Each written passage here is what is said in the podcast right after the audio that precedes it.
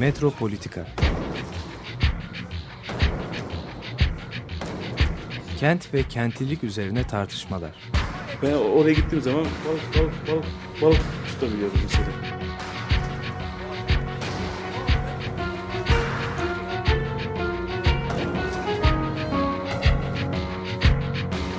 Hazırlayıp sunanlar Aysin Türkmen, Korhan Gümüş ve Murat Güvenç. Takusuyor ki. kolay kolay boşaltamadılar. Yani elektrikçiler terk etmedi Perşembe Pazarı merkezinde. Günaydın sevgili Metropolitika dinleyicileri. Ee, destekleyicimiz Monette Özatay'a çok teşekkür ederiz. Ee, bugün e, geçtiğimiz hafta açılışı yapılan Avrasya Tüneli üzerine konuşacağız. Ee, çok değişik şekillerde aslında tartışılıyor Avrasya Tüneli. Ee, bu tartışmaların dışında ne olabilir Evet diye herkes soruyorsun sen. çok şey tartışıldı çünkü yani neredeyse konuşulmayacak konu kalmadı. Tartışmalara ben bakıyorum.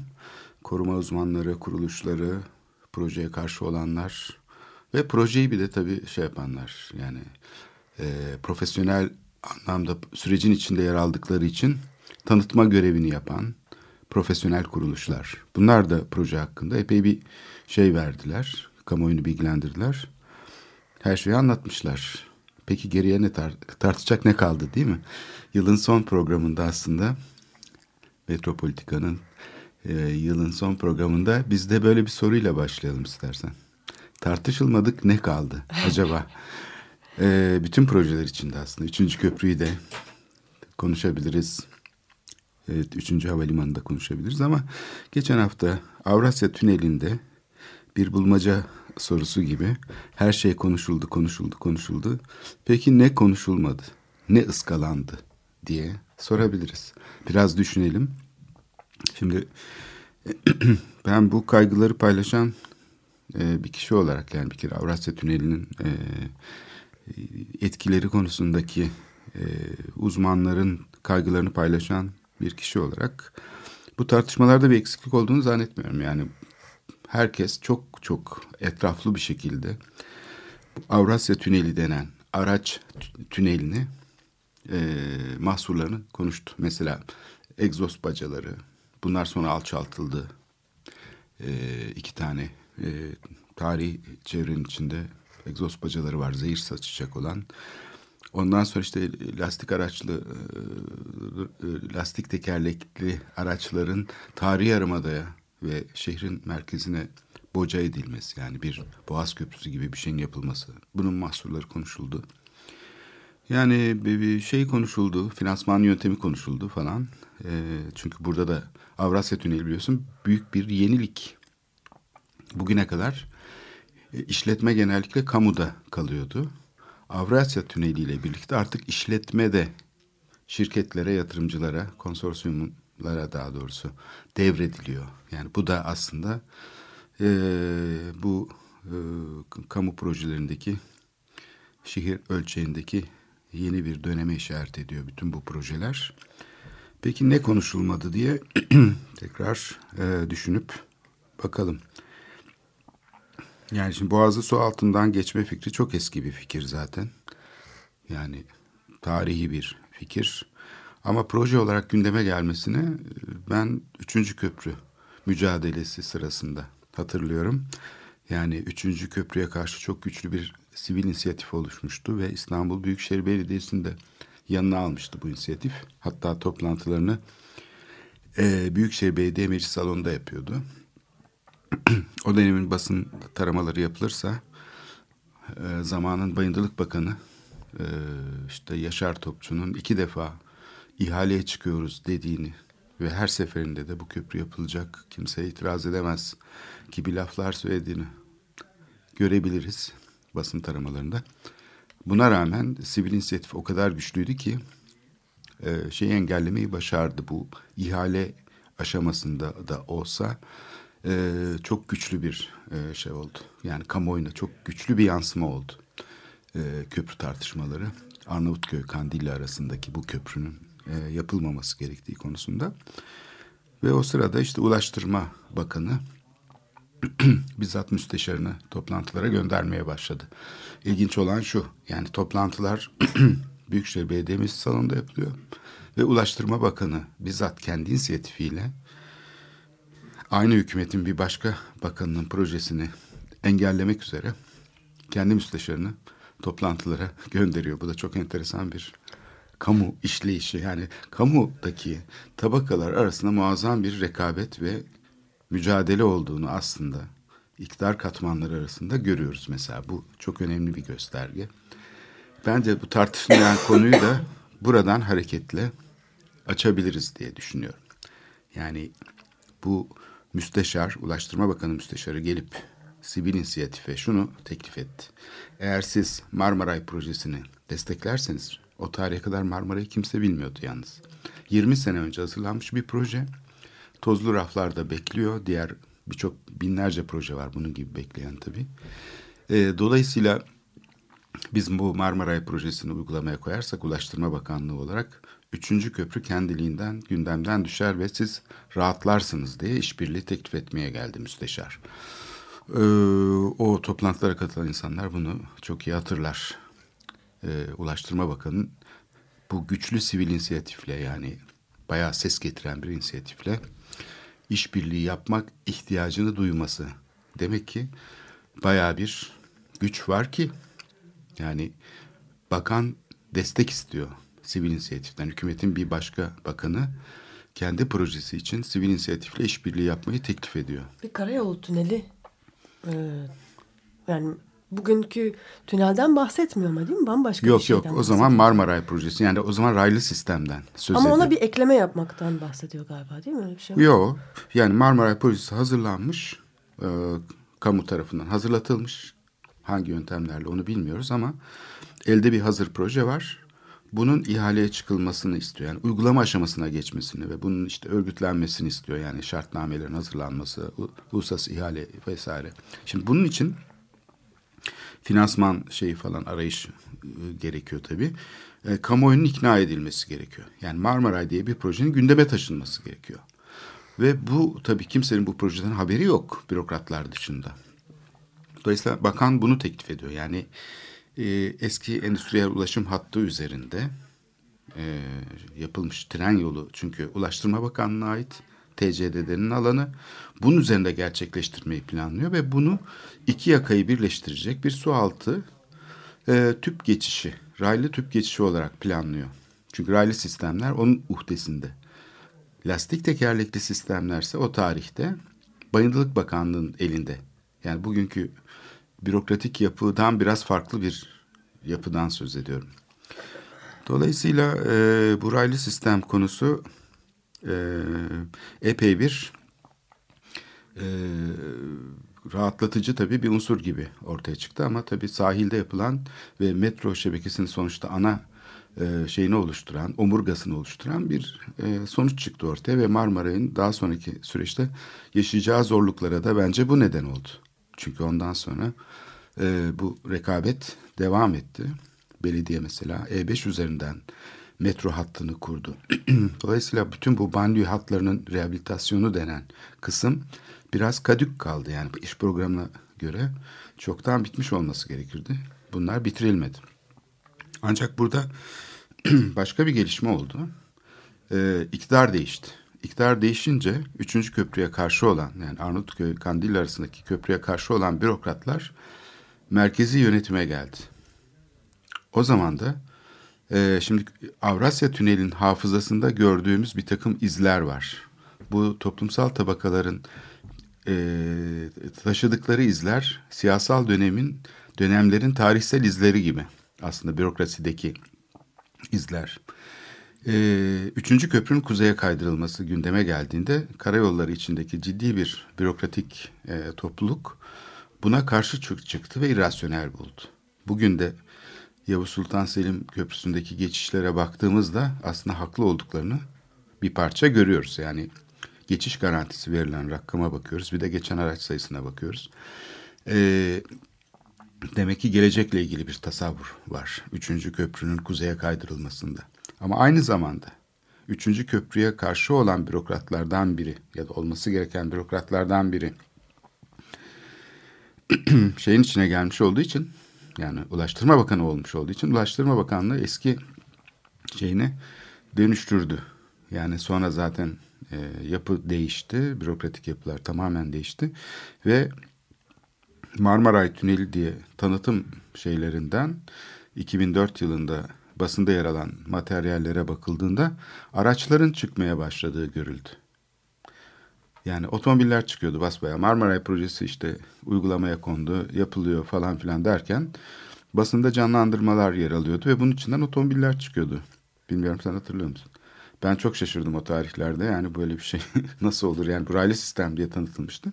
Sonra bu tüp geçişle bambaşka bir teknolojiyle üretilecek olan araç tüneli arasında da bir e, karmaşa yaşandı. Kafa karışıklığı yaşandı. Ben e, uzun bir süre e, bu işlerle çok ilgili olan insanlardan ikisinin de aynı proje olduğunu söylediklerini duydum.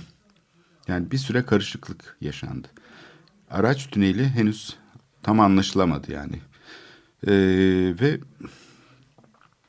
araç tüneli e, ihalesi e, yapıldığında ki epey bir e, zaman sonra e, hızla başladı. Artık model tamamen değişmişti. Yani Marmara'yı kamu yönetiyordu uygulamayı. Avrasya Tüneli'ni ise yatırımcı şirket yönetiyor. Uygulamayı da yani projeyi de ve aynı zamanda işletmeyi de tabii. Bu yepyeni bir döneme e, girildiğinin işaretiydi. E, Avrasya Tüneli tabii bu tip projeler için bir başlangıç e, oluşturdu. E, peki burada net konuşulmadı diye tekrar baştaki sorumuza dönebiliriz o zaman. E, tabii bu zor ve karmaşık bir konu yani bunun çok kolay anlaşılması mümkün değil. E, çünkü biz genellikle e, nihai ürünleri konuşuyoruz yani projeleri konuşuyoruz. Bu nihai ürünlerin e, öncesinde ise uzun bir süre var. Yani buradaki devlet erkini kullanan katmanlar arasındaki mücadelelerle geçen, tartışmalarla geçen ve bunların dışarı yansımadığını düşünürsek, yani bunlardan kamuoyu fazla haberdar olmuyor aslında. Ancak ihale kararı alındıktan sonra kamuoyu haberdar oluyor. Dolayısıyla bu süreçlerin karanlıkta kaldığını söyleyebiliriz. Aynı şekilde işte 2009'da oy birliğiyle onaylanan İstanbul'un master planı dediğimiz çevre planında da e, bu projenin yer almadığını bugün herkes aşağı yukarı biliyor. E, bu da e, tartışma e, konularından biri oldu. Hukuk dışı olduğunu söyledi meslek odaları. Ancak e, tabii bu aradaki süreçte e, bir şekilde e, projelerin e, geliştirilme yöntemleri ve e, koşulları konusunda da aslında benzer çerçeveler paylaşıldı. Örneğin e, bu İstanbul'un master planı için yapılan çalışma e, hukuk dışı mıydı? Onu da sorgulamak gerekiyor. Çünkü yani o çalışmada e, bir belediye şirketi görev aldı. Yani işverenle işi alanın aynı kurumun bir parçasını oluşturduğu bir yapıdan söz ediyoruz. Dolayısıyla hukuk dışı olan sadece ortaya çıkan sonuç mu? Yoksa o sürecin kendisi de mi bir ara alanda yer alıyor? Ee, burada bir takım çaresizliklerin de olduğu söylenebilir. Yani kamunun bu tip çalışmaları yani bilgi üretimi vesaire konusundaki yöntemlere açık olmaması, dünyada uygulanan yöntemleri paylaşmaması e, önemli şeylerden biri. E, burada istersen bir e, müzik arası verelim ve ondan sonra da bu sorumuzu bulmacanın eksik parçasının üzerine tekrar geri döneriz. Negatif Land'den dinliyoruz Neo isimli parçayı.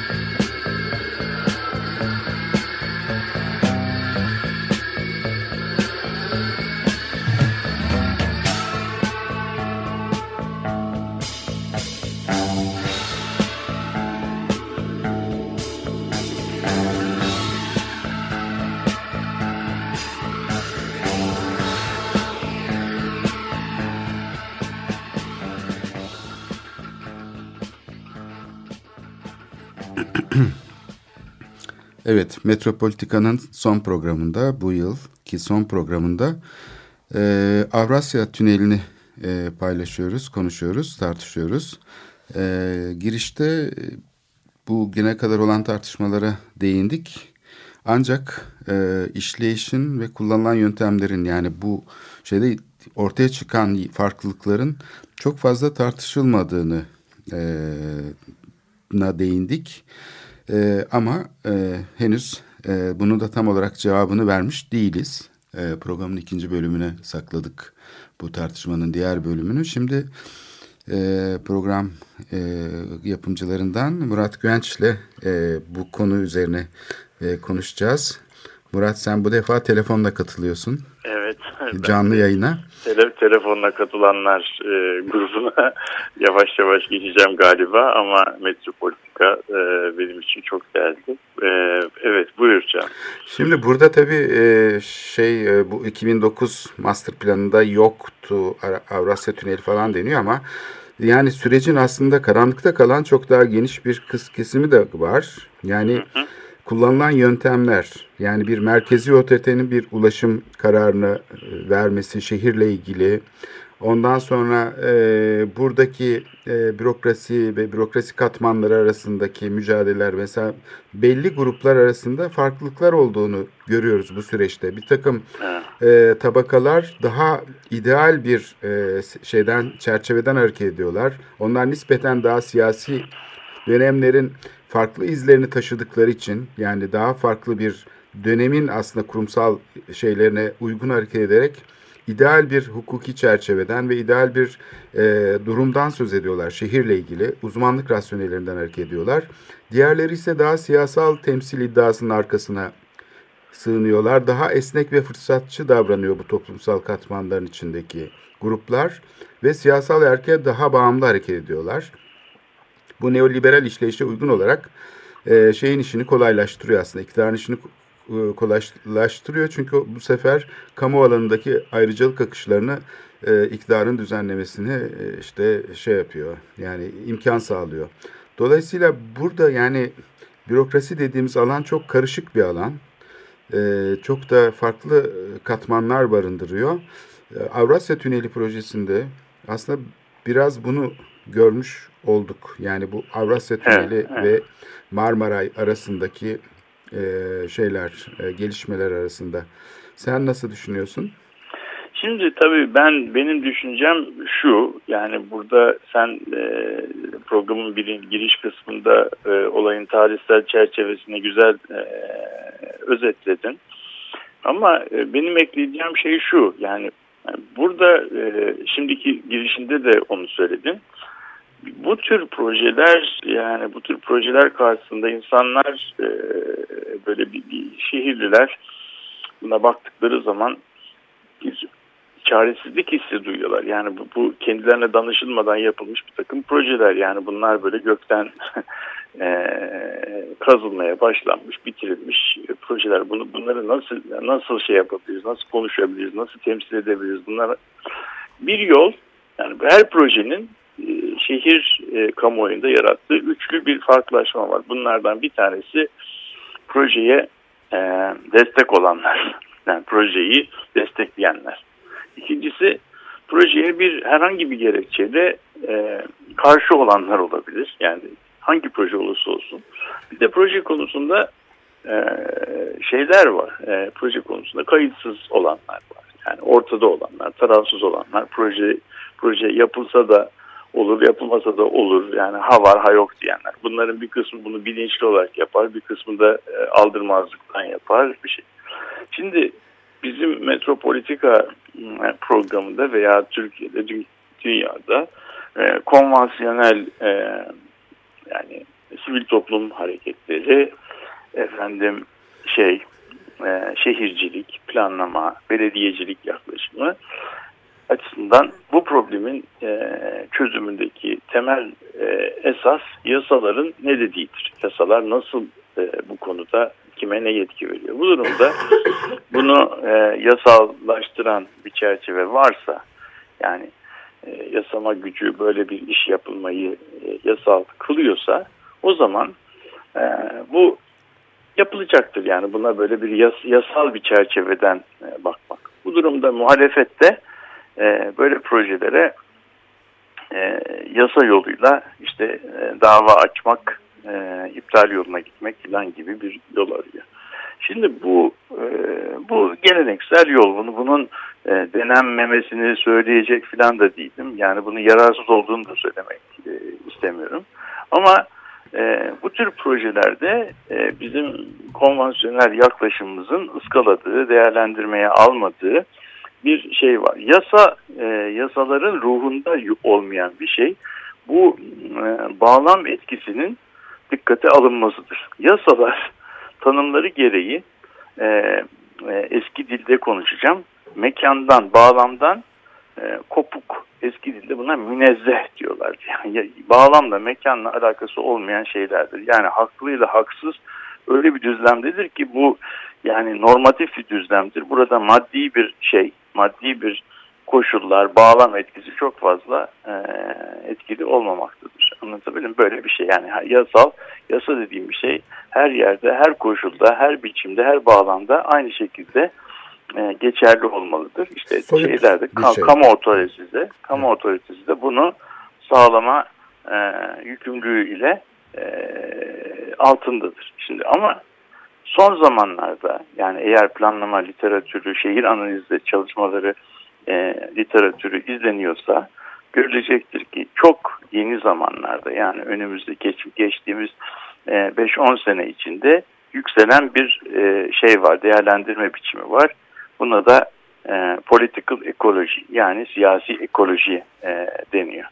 Şimdi, siyasi ekoloji dediğimiz zaman bu siyasi içi bunun içerisinde hem bir e, yasal çerçeve var hem siyaset var hem de ekoloji dediğimiz için maddi çevrenin bağlam etkileri var. Anlatabildim mi? Bunun üçü bir arada geliyor. Bizim e, şey yapmadığımız bu değerlendirmeye e, koymadığımız ve e, projelere karşı e, grupların e, pozisyonları değerlendirmekte e, yetersiz kaldığımız şey bunun e, bağlam etkisi. Bu bağlam etkisi e, dediğimizde e, buna hangi gruplar hangi gerekçeyle e, şey oluyor, e, destek oluyor, hangi gruplar hangi e, gerekçeyle karşı çıkıyor, hangi gruplar buna e, tarafsız kalıyor? Bunu değerlendirmemiz lazım. Şimdi bu değerlendirme yapıldığı zaman da böyle bu hakkında konuştuğumuz şey isterse bir köprü olsun, isterse bir terminal olsun, hani bizim bu Mart'ı konuştuğumuz gibi, isterse e, bir Boğaziçi geçiş tüneli olsun, aynı bugün konuşulan bir Kabataş, e, Üsküdar e, denizaltı yaya e, bağlantı tüneli var değil mi? Yani projeler bakımından hiç e, fakir bir ülkede yaşamıyoruz. Ama bunların değerlendirmesinde dikkate e, almadığımız bir şey bu gruplar kullandıkları şeyi e, siyasi gücü erki nereden alıyorlar? Anlatabildim yani bu siyasi gücün erkin şeyi nereden kaynaklanıyor?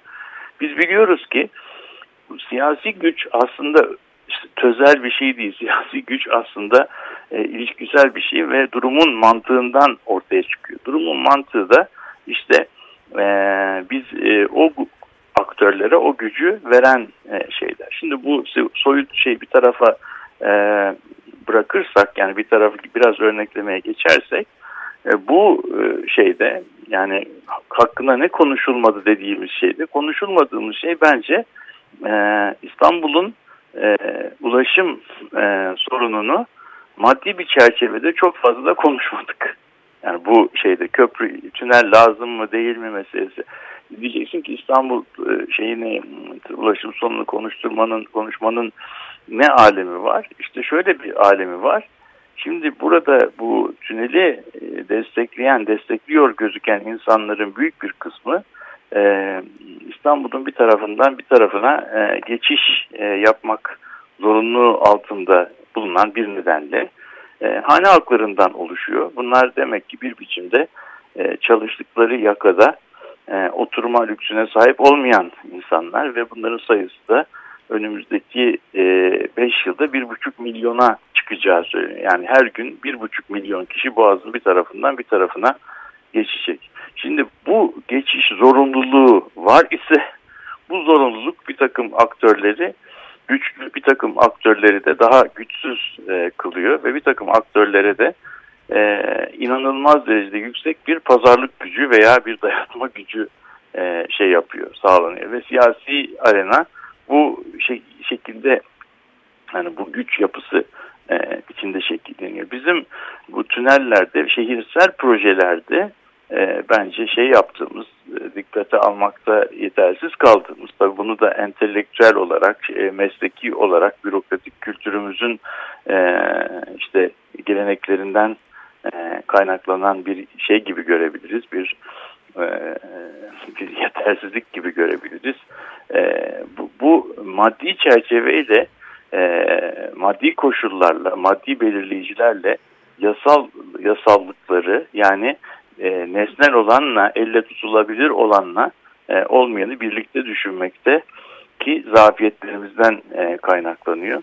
Böyle bir hak, meşruiyet dediğimiz şeyin içerisine maddi koşulları ve bağlam etkisini e, katmakta e, zorlanıyoruz. Dünyada e, şimdi yeni planlama e, yazınında şeyler e, e, kentteki e, sosyal sınıfların bu tür projeler karşısındaki böyle mega projeler karşısındaki tutumları işte o projenin yarattığı öngörülen görmeyen yan etkiler üzerinden e, tartışılmaya e, başlandı ve bu çok daha bence verimli e, anlama ve eylem e, şeyleri veriyor. Mesela örnek vereyim. Geçen gün, şimdi buradan bağımsız olarak e, konuştuğumuz bir şey. E, işte bu tarihi yarımada dediğimiz yerde, Suriçi İstanbul'da koruma kurullarının değil mi şeyi kaldırıldı. E, yetkisi kaldırıldı geçenlerde bir e, kanunla. Bunun çok e, tarihi yarımada için olumlu olumsuz bir sürü olumsuz sonuçlar vereceği biliniyor. Şimdi peki bu karar bu tünel kararından bağımsız mı? Onu bilmiyoruz. ne kadar bununla ilişkili onu, onu bilmiyoruz. İkincisi aynı zamanda bir şey var. Tarihi yarımadaya e, bundan böyle e, egzoz yani dizel ve benzin e, istem patar, patlarlı ara, motorlara da sahip araçların girmesinin yasaklanması konuşuluyor. Tarihi yarıma da bundan sonra e, sadece elektrikli araçlarla e, erişilebilir bir yer olacak. Şimdi bunu bunu elektrikli aracı, bu yasayı ve tüneli beraber düşündüğümüz zaman bu Türkiye'de elektrikli araç üreten firmalar açısından olumlu mu olur, olumsuz mu olur sorusunu sormak e, ben buradaki şeyi tam anlayamadım. Çünkü tarihi yarımadaya şu anda bağlanan tünel e, 8 şeritli bir otoyolla e, bağlantı yolları gerçekleşiyor. Yani çevresinde evet. bütün tarihi yarımadanın gene e, kara surlarının dışında da çok geniş bir ulaşım şeyi oluşuyor e, aksı evet. oluşuyor ve bunlar hepsi lastik tekerlekli araçlar için. Evet, evet. Yani ama burada şimdi burada şimdi elektrikli lastik tekerlekli araç kullanılması. E, tabii yani. Floransa'da falan olduğu gibi yani şehrin ha. içinde nispeten daha küçük boyutlu elektrikli otobüsler çalışıyor mesela. Hayır, hayır. Hı. Özel araçlar var ya şimdi. Evet, onlar şey, da, on, onlar, onlar, onlar da olabilir. On, ama şimdi o, onlar gelirse bak evet. onlar geldiği zaman ee, şimdi şu anda her türlü araç geçebiliyor ama şimdi e, tünelden sadece e, eğer o, o bölgeye gidecekler sadece elektrikli olursa bu tabii o bölgede oturan ve o tüneli kullanmak isteyen insanların benzinliden elektrikliye geçmesini şey yapacaktır. Anladım. Teşvik edici bir şey olacaktır. Çünkü benzinliyle artık oraya gidemeyeceksin. Anlatabiliyor muyum? Tabii ama bu şeyin e, hem araç tüneli olsun hem diğer bağlantı otoyolları diyelim. Yani Kennedy hı hı. Caddesi ve bunun E5'in uzantıları olsun. Bunların her biri tarihi yarma, yarımadanın çevresinde e, e, Fatih Belediyesi'nin hiç yetkili olmadığı beyaz boşluklar. Yani bir tarih evet. yarımada planı yapıldığı zaman zaten onlar plan dışı kalıyor. Aynı Beyoğlu'nda olduğu evet. gibi. Ama mesela, içeriye e, orada oradan içeriye girme mesela koşulları. E, onların büyük bir kısmı zaten orası bir transfer e, alanı olarak gerçekleşiyor. Yani tarih yarımadanın aslında kendi trafiği yani içindeki trafik diyelim. Hı Hani e, bu şuna benziyor. Yani talimhanenin e, şeyine sınırlandırılması gibi.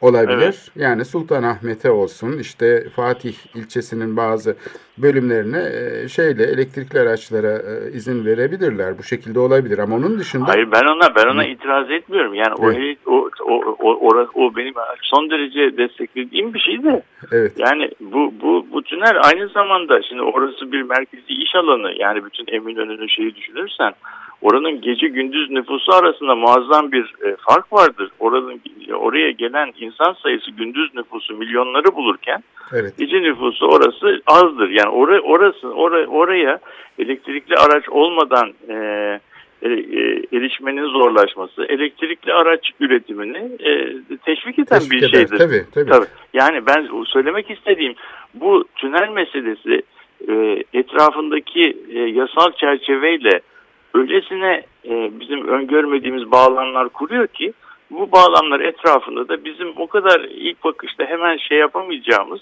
koalisyonlar şekilleniyor. Yani elektrikli araç üreticileri, işte bilmem çevre Evet. koruma konusunda pro- proje üreten mimari bürolar anlatabildim? Yani bunlar tamamen ve buna karşı e, bağlamı sadece yasalar buna izin veriyor, izin vermiyor meselesinin ötesine geçerek bu bağlamı iyi analiz eden bir e, şey e, değerlendirme çerçevesinden bir muhalefeti kurmak Evet. e, ihtiyacı var. ilişkisel ve yapmadı. Evet, evet işte bu ilişkisel ve maddi tarafı. Ben Evet. bu political ekoloji denen hikaye bize bir- biraz böyle düşünmeyi e, gerektiriyor. Bu konuda yani e, bu konuda e, çalışmalarımız e, ve bunu yeni baştan okumalarımız lazım. Ben mesela bundan ba- ba- bağımsız olarak bir, bir şey söyleyeyim çok kısa olarak. Şimdi mesela bu İstanbul Limanı'nın tarihi üzerine çalışıyoruz. Ve İstanbul Limanı'nda e, uzun vadede düşündüğün zaman maunacıların ve hamalların inanılmaz bir iktisadi şeyi var, siyasi gücü var ve limanın modern bir liman haline gelmesini sistematik olarak baltalıyorlar. Anlatabildim mi? Ve bu baltalamanın arkasındaki temel şey hem bu Osmanlı döneminde, Cumhuriyet döneminde hatta 1960'lar 70'lere kadar Salıpazarı limanının yapılmasına da bile e, şeyler, mavnacılar ve hamallar kendilerinin e, çıkarlarını son derece güzel şey yapabilirler. Bunun e, savunabiliyorlar. Bunun arkasındaki temel şeyin, faktörün bizim çok fazla dikkat etmediğimiz köprü limanın girişinin bir köprüyle kapatılmış olması e, söyleniyor. Yani o köprü olduğu yerde olmayıp biraz e, bir kilometre un kapalı köprüsünün olduğu yerde olsa e, limanın modernleşmesi mümkün olacak. Fakat e, işte siyasi nedenlerle o köprü oraya kurulmuş ve bu da şeylere, hamallara ve malnacılara inanılmaz bir güç veriyor. Yani biz şimdi bu e, tüneldi, köprüydü şeyi bunları ve bunların arkasındaki e, kentsel koalisyonları ve onların o, o koalisyonları mümkün kılan maddi temelleri düşünerek yeni baştan evet. e, düşünmeliyiz diye düşünüyorum. Evet bu çok önemli bir e, şey. Yani sahiden üzerinde tartışılması gereken bir konu. Çünkü e, aktörler ortaya çıktığında zaten O e, koalisyonlar kurulmuş, kurulmuş oluyor. oluyor. Oysa ki Evet. E, bir yeni bir başlangıç yaratmak yani bir şey değiştirmek için e, bu koalisyonlar kurulmadan bu aktörler e, bir takım tortular şeklinde ya da bir takım iz, şey bürokrasi içinde izleri kalacak şekilde örgütlenmeden önce arayüzü oluşturabilecek zihinsel teknikler bulmak Evet. lazım. Evet belki ona karşı aynı çerçevede ona karşı e, yeni koalisyonlar kurmak gerekir. Belki de yani. evet buradaki yani politikanın zaten yapılabilir olmasını sağlayan koşullar bunlar. Yoksa politika yapılamıyor çünkü teslim olunuyor. Yani şu anda Evet, neoliberal tabii. sistemde piyasa Hayır, Güçlerine hayır yasa, teslim yasa çıkarma Evet. yasa çıkarma şeyine Evet. e, yasa çıkarma e, yetkisine sahip olanlar veya yasaları değiştirme sahibine, sahip şey yapanlar yani sadece yasal çerçeveyle e, sıkışan e, mücadele platformlarını çok kolaylıkla e, değiştirebiliyorlar. Anlatabildim tabii Yani onu onu etkisiz kılabiliyorlar. Yani bir bir yasa, bir yönetmelik, bir maddenin değişmesi bütün bir şeyi, davayı bir anda e, geçersiz kılabilir. Halbuki yani maddi temeller ve koalisyonların e, oluşumu mümkün kılsa o zaman e, bu tür muhalefet çok daha e, ses getiren ve daha etkili yapılabilir diye düşündüm, düşünürüm bu şeylerde. Tabii burada ben şeyden bahsetmedim, tünelin kendisinden bahsetmedim, sen o egzozlarından falan bahsettin. Burada mesela söylenecek şeylerden bir tanesi, yani her şey bitti mi ben o kadar e, o kadar yani kolay teslim olmamak gerektiği kanısındayım. Yani şimdi mesela bu köprü çalışmaya, bu tünel çalışmaya başladıktan sonra e, sana söyleyebilirim ki önümüzdeki bir yıl içerisinde öngörülmedik bin tane e, sorun e, tetikleyecektir ve bunlar da e, şeyi bunları bunların ardının bırakılmaması lazım. Mesela geçen gün ben Hürriyet gazetesinde bu tünelle ilgili Acıbadem sakinlerinin şeyini okudum. Bir demecini okudum. Biz Kadıköy'e eskiden e, 20 dakikada e, gidiyorduk. Şimdi bu tünel meselesi olduğu için yarım saatte 40 dakikada Kadıköy'e erişemiyoruz diyorlar. Yani onların gündelik hayatını etkileyen e, zorluklara yol açmış. Anlatabildim yani bu, bu problemler şehir yapısına yapılan böyle e, müdahaleler bazı problemleri çözdüğü gibi gözükürken hiç öngörmedik bambaşka problemler tetikleyebilir. Onu söylemek istiyorum. Evet yani göründüğü kadar basit değil. Yani ta birinci Yok, köprü çok, çok, tartışmasından çok beri. Evet. Çok karmaşık bir şey. Yani e, şehir İstanbul e, ölçeğindeki bir şehrin e, ulaştırma e, eksenine bu büyüklükteki bir e, müdahalenin yapılmış olması o şehrin e, yani bünyesinde e, öngörülmedik bin tane e, yan etkisi olacaktır ve bu etkilerin çok iyi izlenmesi gerekir diye e, düşünüyorum. Bu da bizim metropolitikanın görevlerinden birisi olabilir. Yani bunu yaptık ne oldu? Yani çünkü bunlar sadece e, ekonomik e, perspektiften e, inceleniyor. Öngörüldüğü kadar e, şey yaptı mı, geçiş sayısı yaptı mı, kendini ödedi mi, ödemedi. Bunlar önemsiz şeyler değil ama bunun arkasında o tüneller bambaşka şeyler de yapıyor. bambaşka efendim e, yan etkileri de var ve çoğu da e, hiç dile getirilmeden kalıyor. İşte biz de bunları izleyelim diye düşünüyorum. Yani bu bunun etrafında olup biteni izlememiz gerekir diye düşünüyorum.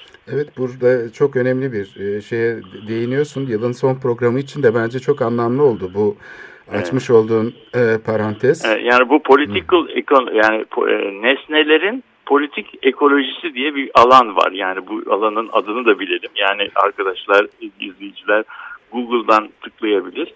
Political Ecology of Things yani şeylerin maddi maddi nesnenin evet. e, e, siyasi ekolojisi. Buna baktığımız zaman burada çok ilginç bir e, daha önceden pek üzerinde tartışmadığımız bakir bir şey alanı var. Oysa ki e, tartışmalar e, daha e, küçük, konforlu bir alanda geçiyor. Yani bunu evet, konforu şu manada söylüyorum. Yasa, Kolay erişilebilir olan Hani evet. hepimizin kolayca görebileceği bir alanda geçiyor bu tartışmalar ve çok sınırlı bir alanda tabii. Evet, onun onun evet onun değişmesi biraz daha onun genişletilmesi gerekiyor. Yani bu İstanbul'un ulaşımı üzerine yapılan son dönem e, çalışmalardan biri. Örneğin bu etkilerin tartışılmaya başladığında politik kararlarında değişebildiğini gösteriyordu. Biz bunu programda işlemiştik, konuk etmiştik. Şimdi zaten burada da yani siyasetçilerin aslında bu uyumsuzluk şeyin doğasında var. Yani bu ideal durumları tartışanlarla işte siyasi şeylere daha yakın ilişkiler içindeki bilgi üreten katmanlar arasında uyumsuzluklar ortaya çıkıyor bütün e, koşullarda. Evet. Bunu Loic Vaka'nın e, 2007 yılında Birikim dergisine çıkan yazısında da söylediği gibi yani aslında bu taraflar arasında bir anlaşmazlık olsa da ortak bir zihinsel çerçeve üzerinde anlaştıklarını söylüyor. Yani evet, çünkü evet. orada aslında yani bu bilgilerin bu konforlu alanda işte kültürel miras, işte ekonomi, e, e işte egzoz dumanı falan gibi böyle tek tek e, kolay seçilebilir, algılanabilir uzmanlık evet. şeyiyle, temsilleriyle anlaşıldığını. Oysa ki siyasetçinin şeyinin alanı çok daha bundan geniş olduğunu. Geniş. Çok evet, daha farklı çok, sorunlarla karşılaşma çok, durumunda yani olduğunu. Kam, kamuoyunda ses getiren e, bir kampanya, bir şey, bir internette bir şey bizim öngörmediğimiz bu tünelin kullanımı, e, kullanım koşulları, kim girecek bu, buralarda e, muazzam etkili olabilir. Yani o yüzden daha yapacak çok iş var bu, bu, bu şeyin izlenmesi konusunda. Evet. Yani mesela bu egzoz dumanı dediğimiz şey e, ben buradan elektrikli araçlar dışında e, e, araç geçirmiyorum dendiği zaman köprü birdenbire meşrulaştırılmış mı olacak? Olmayacak. O tünel bambaşka e, problemleri var. E, elektrikli olsun olmasın yani anlatabildim mi? E, egzoz önemsiz değil. Önemli ama onun yanında başka şeyler de yapıyor o şey. E, yapacak e, şehir yapısına. İşte bunları tartışmamız lazım diye düşünüyorum. Evet, şimdi, bu, alan, bu alanda evet. e, duyarlılık gelişmemiz lazım.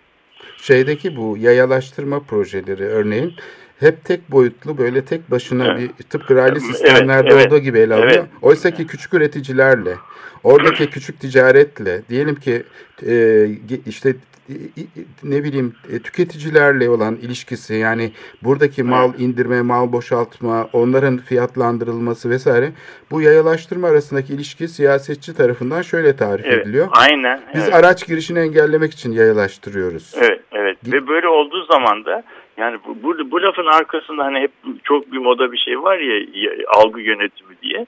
İşte burada bu algı yönetiminde yaya iyi, araba kötü. Araba şey yapıyor filan. Ama bunu bir şehir bağlamına getirdiğimiz zaman bu ilişki bu kadar otomatik değil ve bu mesela İtalya'da Napoli'de ben örnekler biliyorum okudum.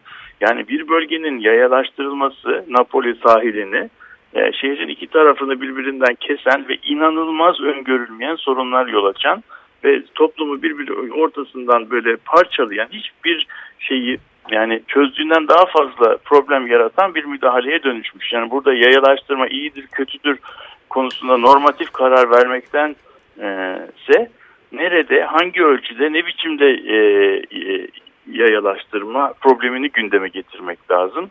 Yani sen ona eskiden söylerdin yani her şey masanın üzerinde olsun hiçbir şeyi e, cevher kalem atmayalım derdin. İşte tam da oraya noktaya geliyor şeyimiz yani. Evet. Yani hala işte Taksim Yayalaştırma Projesi hmm. diye tanıtılıyor. Evet, yaya, yaya olduğu zaman iyi, olmadığı zaman çok kötü. Yani şimdi e, yaya, yani eskiden Taksim Meydanı'ndan e, otomobiller geçiyordu. Daha mı iyiydi, daha mı kötüydü onu onu onu tartışmamız lazım. Hangi bakımlardan iyiydi, hangi bakımlardan kötüydü. Ben Taksim'de trafiğin sıkıştığını hiç görmedim. Şimdi şeyin altında, tünelin altında trafik sıkışıyor yani mesela. Yayaların yani yer altına hapsedildiği bir mekan ortaya çıktı. Çünkü orası aslında bir transfer merkezi aynı zamanda. Hayır, arabalar yüzeyden giderken sıkışmıyorlardı. Şimdi yer altından giderken tünelin içinde sıkışıyorlar yani bir de yani bunu tartışmamız lazım. Evet. E, bu e, şeyi tekrarlayalım o zaman. Hani nesnelerin e, politik, politik ekolojisi. ekolojisi. Evet. evet. Ekonomisi değil ekolojisi. Evet. evet. Bunların Peki. hepsi yani bu projelerin her birinde bunları tekrar e, değerlendirme biraz, biraz, biraz, biraz yani biraz burada bir yöntem ve onu her seferinde bu yöntemi soyut olarak anlatmak yerine problemi bağlamı içinde ele alıp e, ne getirdi ne götürdü bunu bir çeşit hani izleyici bir gazetecilik yapmalıyız. Fikri takip yaparak hani ne oldu, ne amaçlandı, nereye geldik bunu izlememiz lazım metropolitikada. Evet sevgili Murat e, çok e, teşekkür ederiz. Yani bu çok değerli bir katkı oldu. Çünkü Sağ olun. de... ben de ben de öğrendiklerimi sizlerle paylaşıyorum. Şey herkese yeni yıllar dilerim, iyi yıllar dilerim. Görüşmek dileğiyle. Hoşçakal. Evet, e, programın böylece eksik e, bıraktığımız parçasını bölümünü Murat e, tamamlamış 2017 oldu. için de yepyeni bir boyut açıldı. Hani bu evet. nesneler üzerinden e, şehre bakmak. Evet. Hani, e, aktör olarak nesnelere bakmak. Biz bunları e, programlarımızda hep konuşmuştuk ama 2017 ben böyle bir bakış açısıyla açılsın diyelim. Mekanı hep nesne olarak gördüğümüz için yani mekanın bu ilişkisel boyutunu ve insanların onun üzerindeki işte e, değerleri oluşturma biçimlerini falan mekan hep aslında unutulan bir şey. Yani hem nesne olarak önemseniyor fakat aynı zamanda onun kendisinin de bir katılım biçimi olduğunu, o yapılan işlemin aynı zamanda bir etkileşimi olduğunu unutup onu hala e, gene e, bir tür mağdunlaştırıyoruz. Yani nasıl e, sembolik iktidar bütün şehri bir tür temsil dışı e, sadece bir nesne olarak görüyorsa aslında bütün bu insani faaliyetlerin hepsinde e, sembolik iktidarların elde etmiş olduğu bir böyle konfor var. E, o etkileri e, hep tek yönlü değerlendiriyor. Hala bu eski pozitivist dünyanın e, içindeymişiz gibi yaklaşıyoruz konulara. Onun için bir türlü tarih yarımada gibi bir şeyi mesela alanı işte yönetim planı falan dediğimiz zaman da yönetim planı da ayrı bir şeymiş gibi algılıyoruz. Ama imar planlarıyla, ulaşım planlarıyla falan dönüştürmeye çalışıyoruz. Aslında bu sürecin tabii galiba Türkiye'de artık sonuna gelindi. Yani her ne kadar e, belki bu sistem çalışıyormuş gibi gözükse de bunun etkilerini değerlendirmeyerek yürümek gözlerini e, kapalı e, yolculuk etmek gibi yani araç kullanmak gibi bir şey. Çünkü bunları reddederek e, bir şeyin gelişme sağlanması da mümkün değil. Herhalde bu yeni bir siyasal dönemin açılma umudunu simgeliyor. Murat'ın bu söylemiş olduğu ekoloji yani politik ekoloji kavramı her konu için güvenlik konusu içinde, sağlık konusu içinde, eğitim konu her şey için aslında bu bizim eski yönetsel aygıtımızın yani köhnemiş bir aygıt olarak nesneleştirici aygıtın yeniden gözden geçirilip aslında katılımcı bir şekil kazanması için de bir fırsat oluşturabilir. O yüzden yeni yıla umutsuz girmeyelim. Ee, bütün bu karşılaştığımız sorunların aslında değiştirilmeyi bekleyen e, şeyler olduğunu e, ne diyelim fırsat diyemeyeceğim ama hani bakir alanlar olduğunu düşünerek hala yapılmadık çok şey var. Dolayısıyla bunları yapmak için bizi beklediğini söyleyebiliriz diyelim. Ve iyi yıllar dileyelim. Evet, herkese iyi bir yıl dileğimizle haftaya umarız görüşürüz. Hoşçakalınız. Hoşçakalın.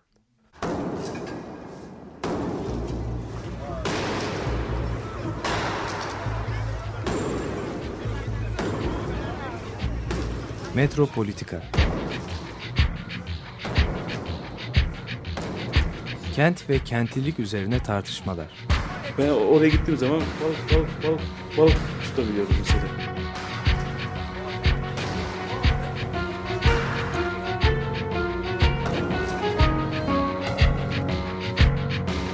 Hazırlayıp sunanlar Aysin Türkmen, Korhan Gümüş ve Murat Güvenç.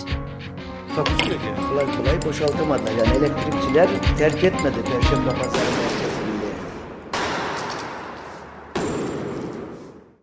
Açık Radyo program destekçisi olun. Bir veya daha fazla programa destek olmak için 212 alan koduyla 343 41 41.